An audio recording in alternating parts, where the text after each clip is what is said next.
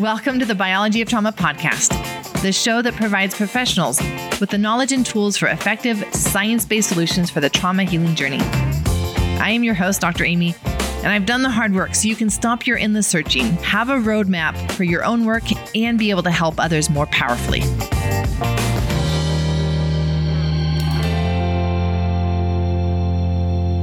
Welcome to this episode of the Biology of Trauma podcast. I'm your host, Dr. Amy.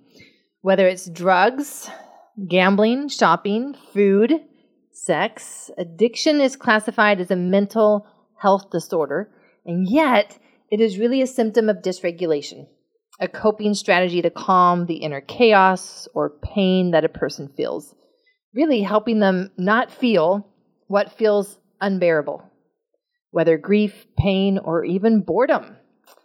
As a board certified addiction physician, I have been on the forefront of this condition and experienced the challenges of changing these patterns of addiction. There are a number of reasons why it is incredibly difficult. And the more tools we have, the better skilled we are. I wanted to interview Dr. David Feinstein about energy psychology for addiction treatment. He sent me his whole manual some time ago, and I was so impressed as I reviewed it. Knowing that it is my goal to bring you practical tools and information, I invited him for this episode. In this episode, we're answering the question how can we apply energy psychology to the seven stages of the addiction recovery process? Here's what you will learn how energy psychology is different than energy medicine, how energy psychology supports addiction recovery we're actually going to walk through the seven stages of addiction in this episode and how energy psychology can help with the big emotions that come up during addiction recovery. How to even embrace the internal conflict that one will encounter during addiction recovery. This and more in this episode. And I want to now bring on my special guest for this episode. David is a clinical psychologist and a pioneer in developing innovative therapeutic approaches. He's had nine national awards for his books on consciousness and healing, including the USA Book News Best Psychology Mental Health Book of 2007 for personal mythology. He has served on the faculties of Johns Hopkins University School of Medicine and Antioch College, and with his wife, Donna Eden, has built one of the world's largest organizations teaching the hands on use of energy medicine. It's really great to be back with you again, Amy. Um, you guys, I know that you have made really good choices to be studying with Amy. And um, I, I just want to say a little bit about energy psychology, which is a branch of energy medicine, in the same way that psychiatry is a branch of conventional medicine energy psychology focuses in on a very specific part of energy medicine, and that is how to shift behaviors, feelings, and thoughts. So that's, that's, and, and energy psychology is much easier to learn than energy medicine. Energy medicine, as Donna teaches it at least, has nine different energy systems that you're working with.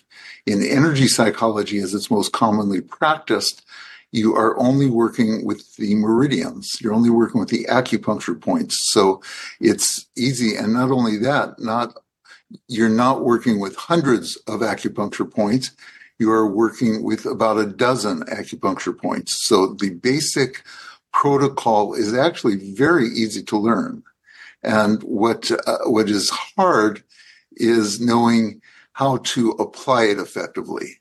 And as you know, addictions are particularly tri- tricky for psychologists, for therapists, because you're working against brain chemistry that has been hijacked. Um, and so there you are with talk trying to undo things that are at a very deep level. And what energy psychology does is it lets you to still utilize the talk, but to go much beyond it. Because when you tap on the skin, you are sending signals to the brain.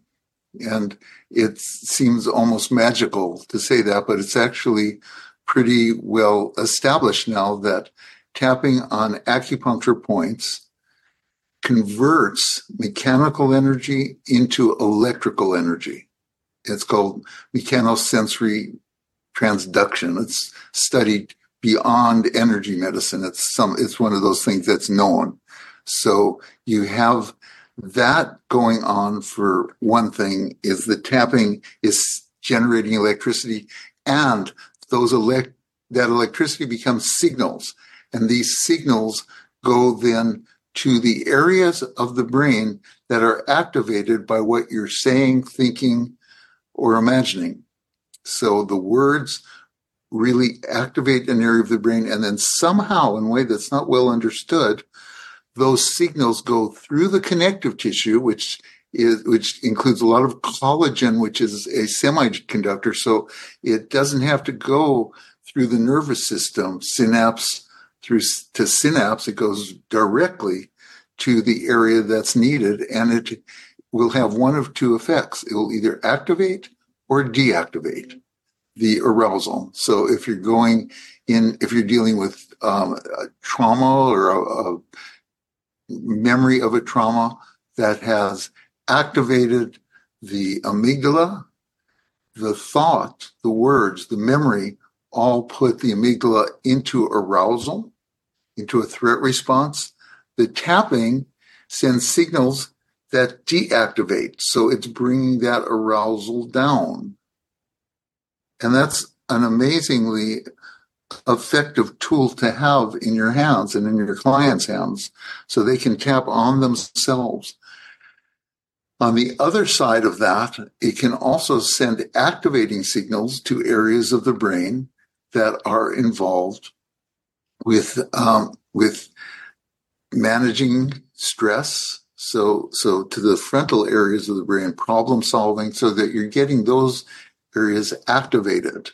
And one of the fMRI studies that I think really explains a great deal about how energy psychology works.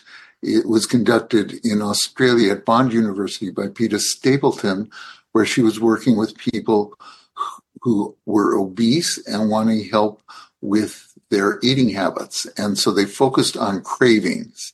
And the cravings were measured in the fMRI in a very ingenious way, which was that they would they actually had set it up so that images could be flashed in front of the person's eyes, and so images of their favorite junk foods were flashed in front of their eyes, and just as you would expect, the areas of the brain involved with motivation and with cravings lit up 12 sessions later, group sessions held twice a week for six weeks, and the same junk foods flashed in front of their eyes did not activate those parts of the brain. So you have a very simple model of how this can work with addictions. Okay, so what I really um, love about that, David, is you know the theme in the years of working with addiction medicine patients was just this a very strong sense of being a victim.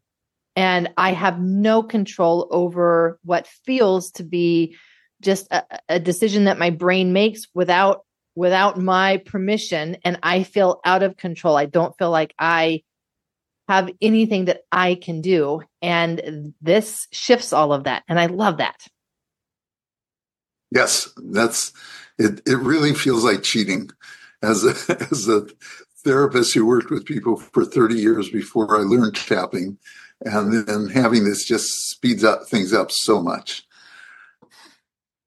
So in addiction treatment, there are various ways of talking about stages of discovery, but of recovery, but um, they all basically come down to seven different stages that can be sliced up in different ways. And like any model of human behavior, um, they're not perfect stages. People go from one to the next. They'll skip a stage. They'll go back.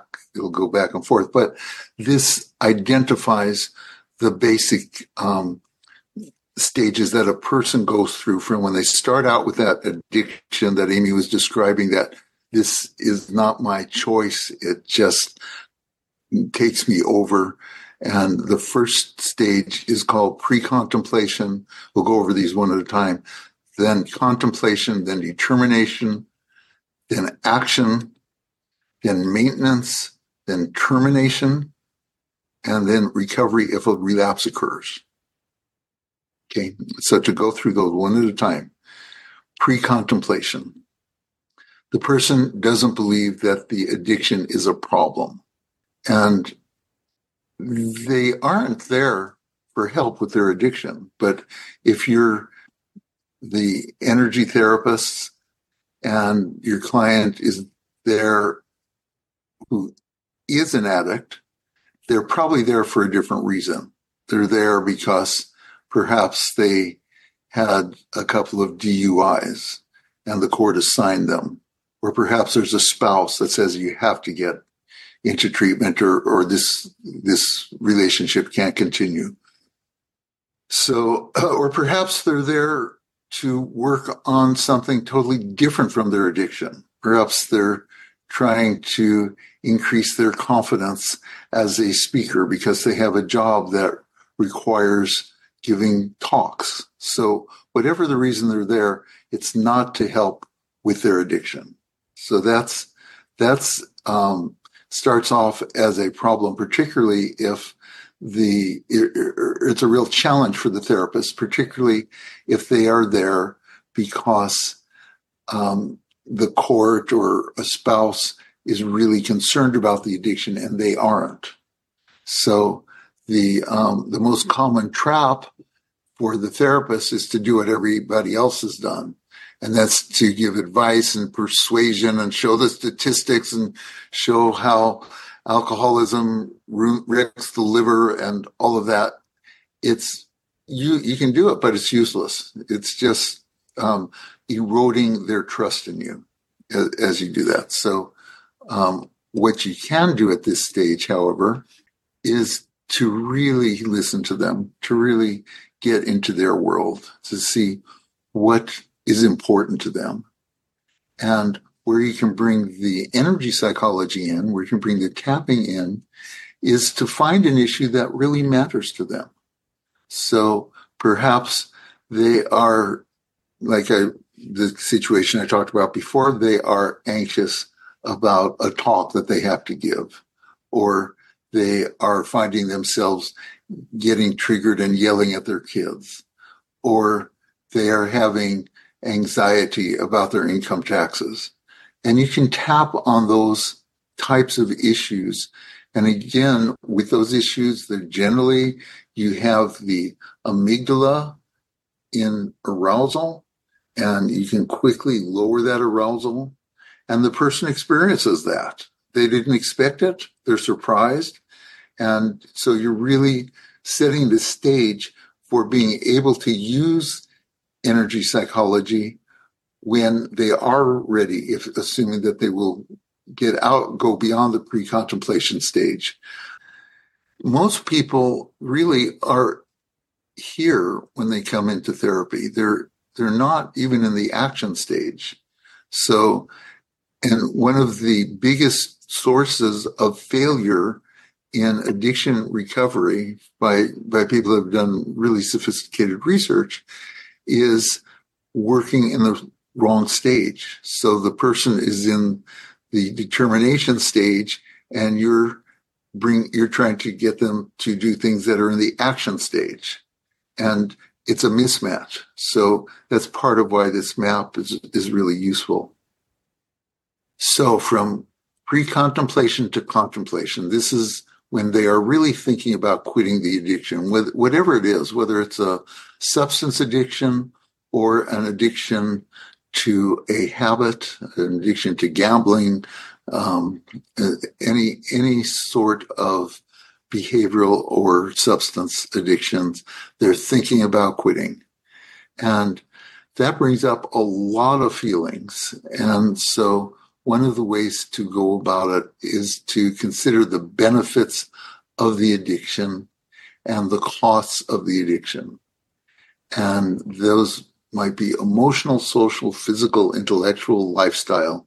Um, and eventually, you get to a point where you can actually tap on accepting the costs. And that might seem counterintuitive that you would tap on accepting the costs. Why wouldn't you tap on maximizing the costs, bringing it, making it larger in their mind? But it turns out that accepting one's behavior, accepting the cost, accepting that which you wish to change is a key to changing it.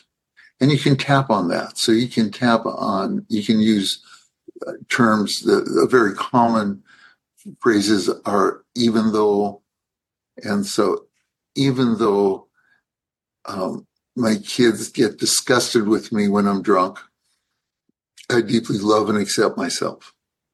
So you're beginning to really recognize that, okay, this is the behavior I'm doing and affirming yourself while tapping. So the signals go in more deeply.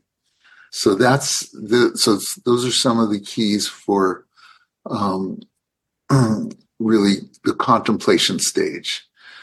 The third stage is determination, which means translating the intention into planning and effective preparation. That involves meeting the need without incurring the costs. So that's that's a big thing. But how do you do that? So how do people that don't have this addiction meet their needs, the needs that the addiction is serving?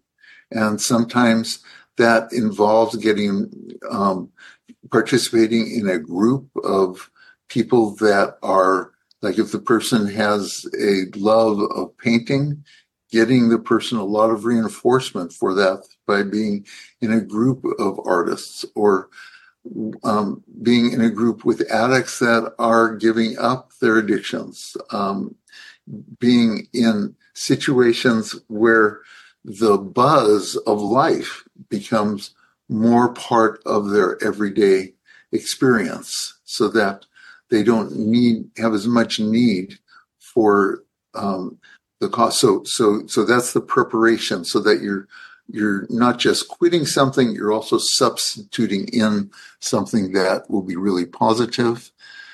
And you can tap on the internal blocks and objections that come up because as soon as you're thinking about quitting there's part of you that's been doing this.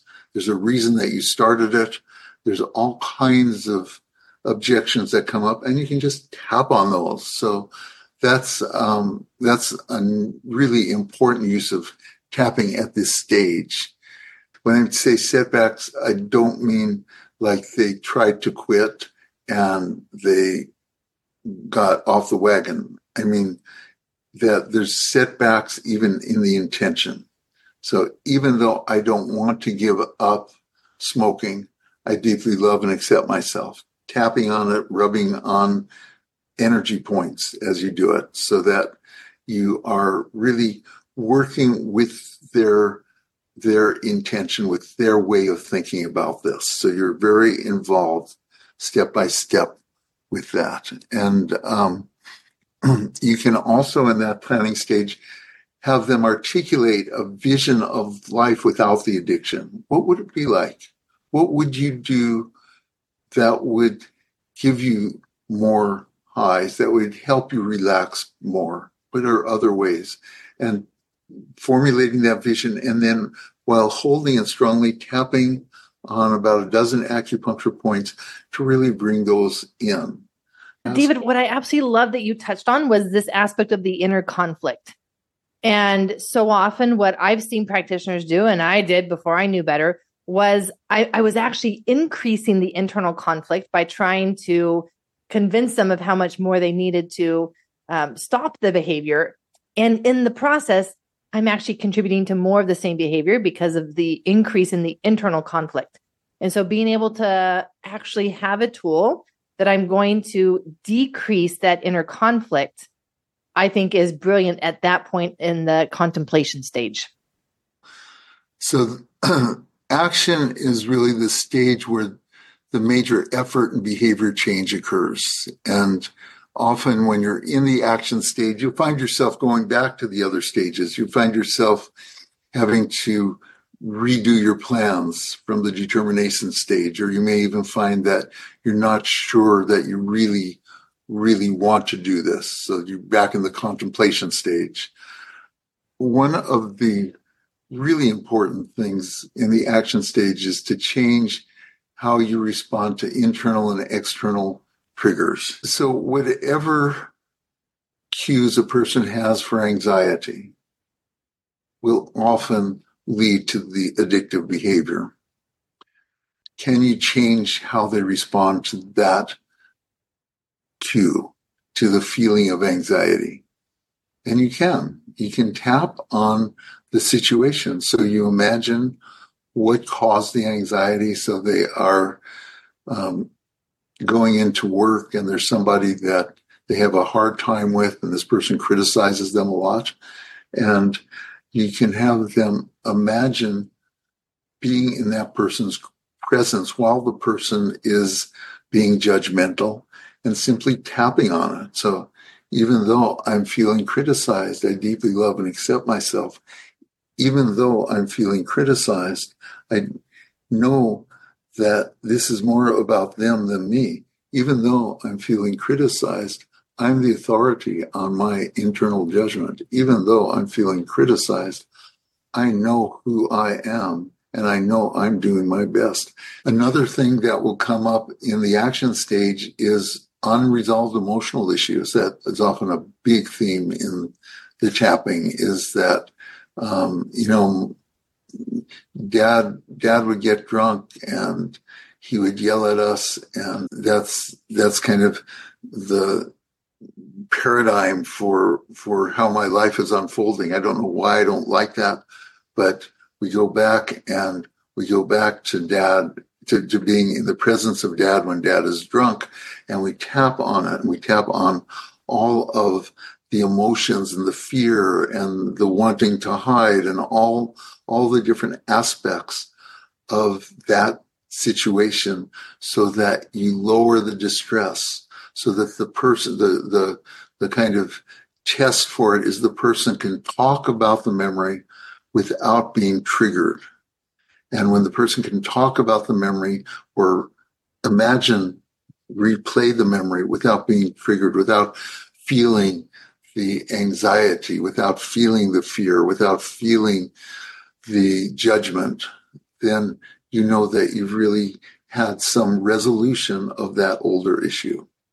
And also in this stage, you want to do everything you can to increase confidence, increase self esteem.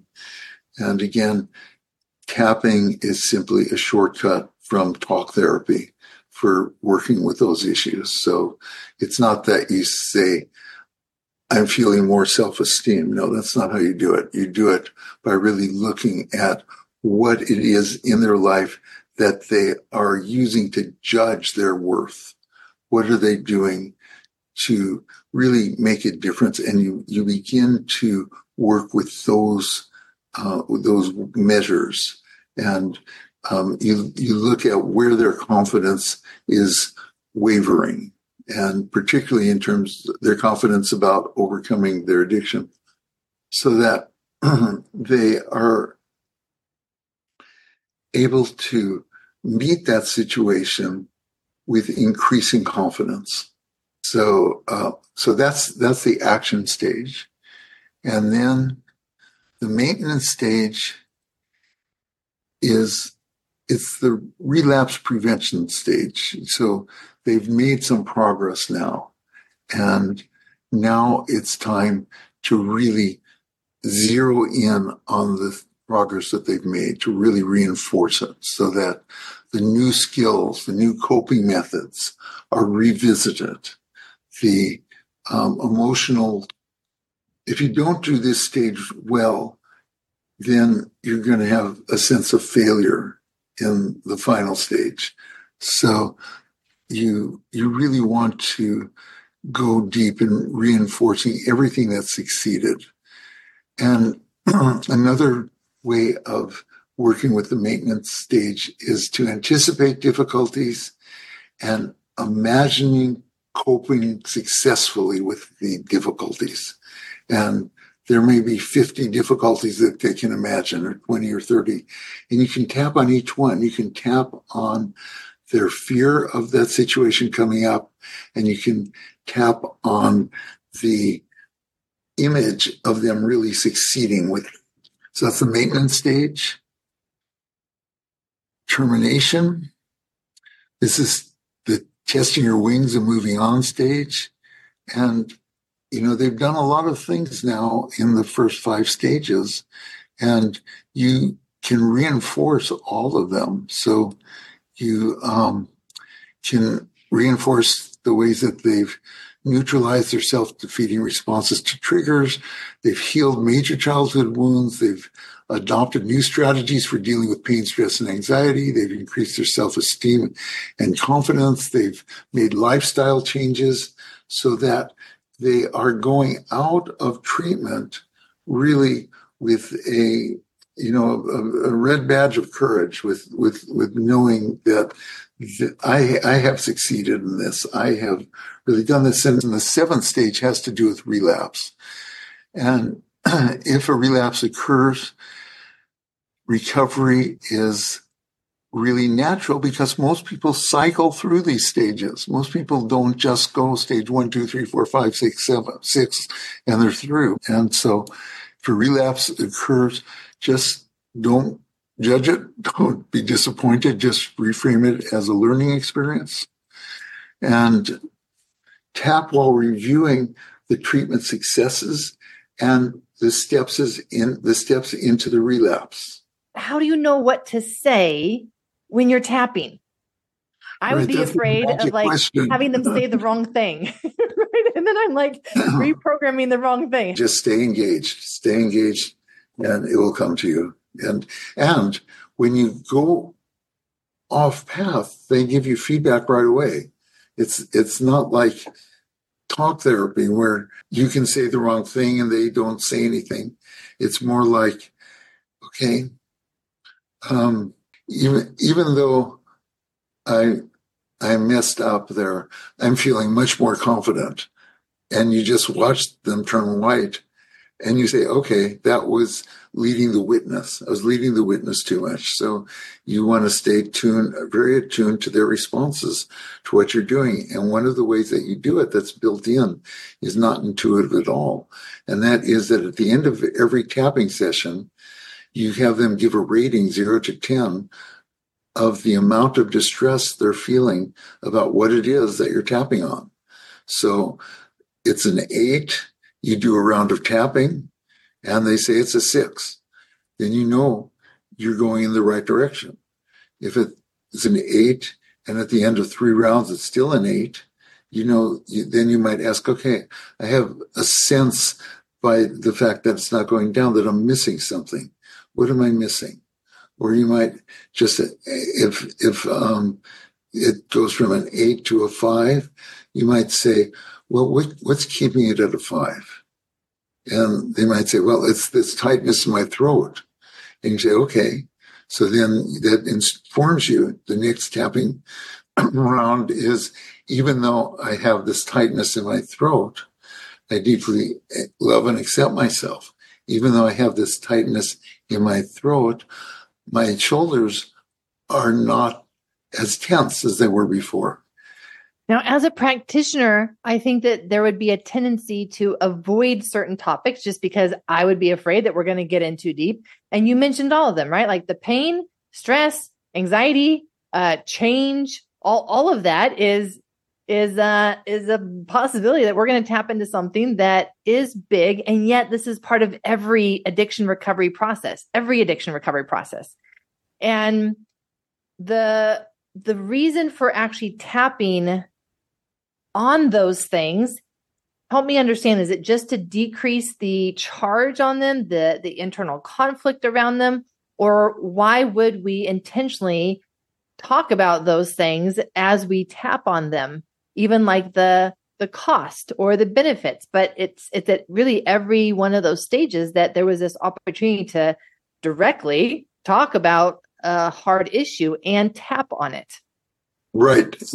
And there are stages in, in that work. So you want to first really accept the fact that they are having whatever it is so that they are, you're helping them accept, okay, this is where I am right now.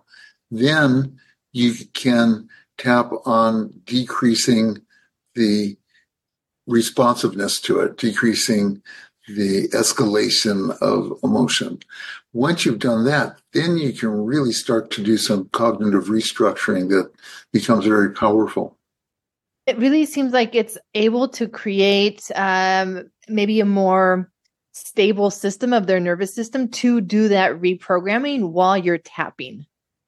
Is that in essence what's happening? It's like you're you're creating regulation in order to reprogram something that has had a lot of charge or maybe has been a trigger, a cue, these things that would normally automatically take our nervous system into a very activated, aroused state, seeking that immediate solution.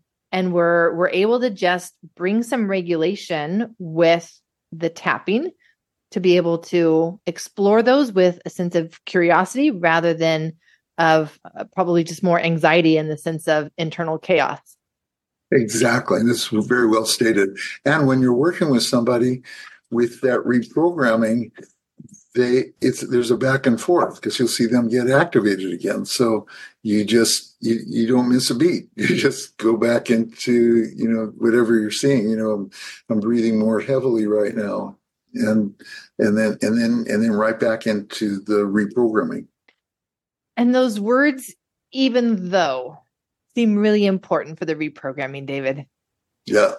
Yes, they, they, they, they're, they're brilliant. They, they, it goes back to Roger Callahan, and he just figured out a way to really help people to accept their situation and to, so, so what you're doing is you're, you're naming the problem, preceding it with even though, and then you're pairing it with something positive.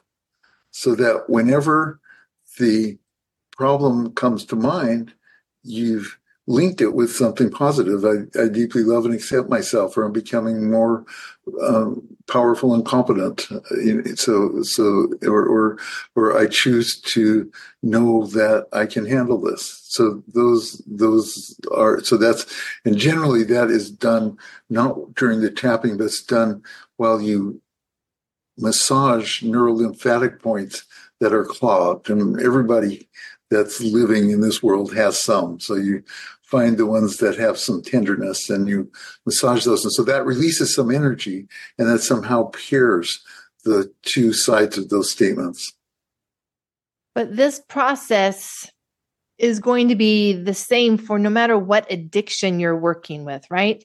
Whether it's a substance or whether it's food or sugar or gambling the the process the essence of it will remain the same throughout. That's yes that that you, i mean you adapt it in many ways based on what the addiction is but but the the those basic seven six steps plus the relapse step um, are are pretty consistent. And and then the tapping that you would do at each step is also pretty consistent but you'd you'd of course be changing a lot of things based on the nature of the addiction. I feel complete with what we've covered today. David thank you. Thank you for your time. Thank you for your work. And thank you for joining me today on this episode of the biology of trauma podcast. As we conclude this episode on the role of energy psychology in addressing addiction recovery. What did you think? Please drop a comment in the show notes. There is a section I have created just for that. I want to hear what you got out of this, what resonated with you, and what you still have questions about. Recovery is a deeply personal journey, whether this is addiction recovery or trauma recovery, and we need all the tools we can have. And of course, as we do more trauma work, we are able to be more open be in curiosity and exploration as we learn more about ourselves, apply new tools, and also understand the people that we serve if you are also a healer. I will have the links to Dr. David Feinstein's website in the show notes, as well as a few other resources for you. Speaking of which, everyone coming in for detox off of a substance when I was running the detox unit was deficient in magnesium.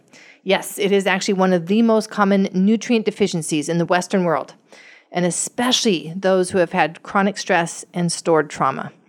So, if that is you, I will have a link for the magnesium that you would want to take one to twice a day.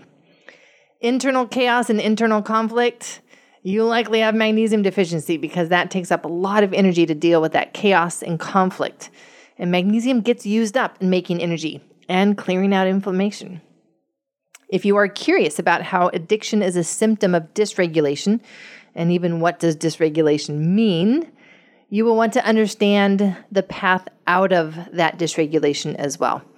And I will include the links to the Essential Sequence Guide, which is the essential sequence for addressing stored trauma in the body, and where you can truly get an understanding of the physiology and the biology of that trauma response in the body, because it is different than stress. There is a stress response and there is a trauma response, and understanding that difference on a physiological level will help you understand the essential sequence to addressing stored trauma. If you are a healer or a self help seeker, you will want to start with the foundational journey where I lead you experientially on a journey into your nervous system. It would be an honor for me to lead you to both a deeper understanding of yourself and the tools for regulation to lay that foundation for safely addressing stored trauma in the body. Because, yes, there are ways for us to not do that so safely. I'm your host, Dr. Amy, and until next episode, lots of love. Thank you for joining me today. If you enjoyed today's show, be sure to subscribe. We definitely will learn, laugh, and sometimes cry together on this healing journey, and you won't want to miss an episode. Give my podcast five stars, share it with a friend or colleague. If you felt an impact as it truly helps get the word out and breaking the paradigm of how we do trauma work. I look forward to seeing you back here next week. Until then, this is your host, Dr. Amy, sending you lots of love.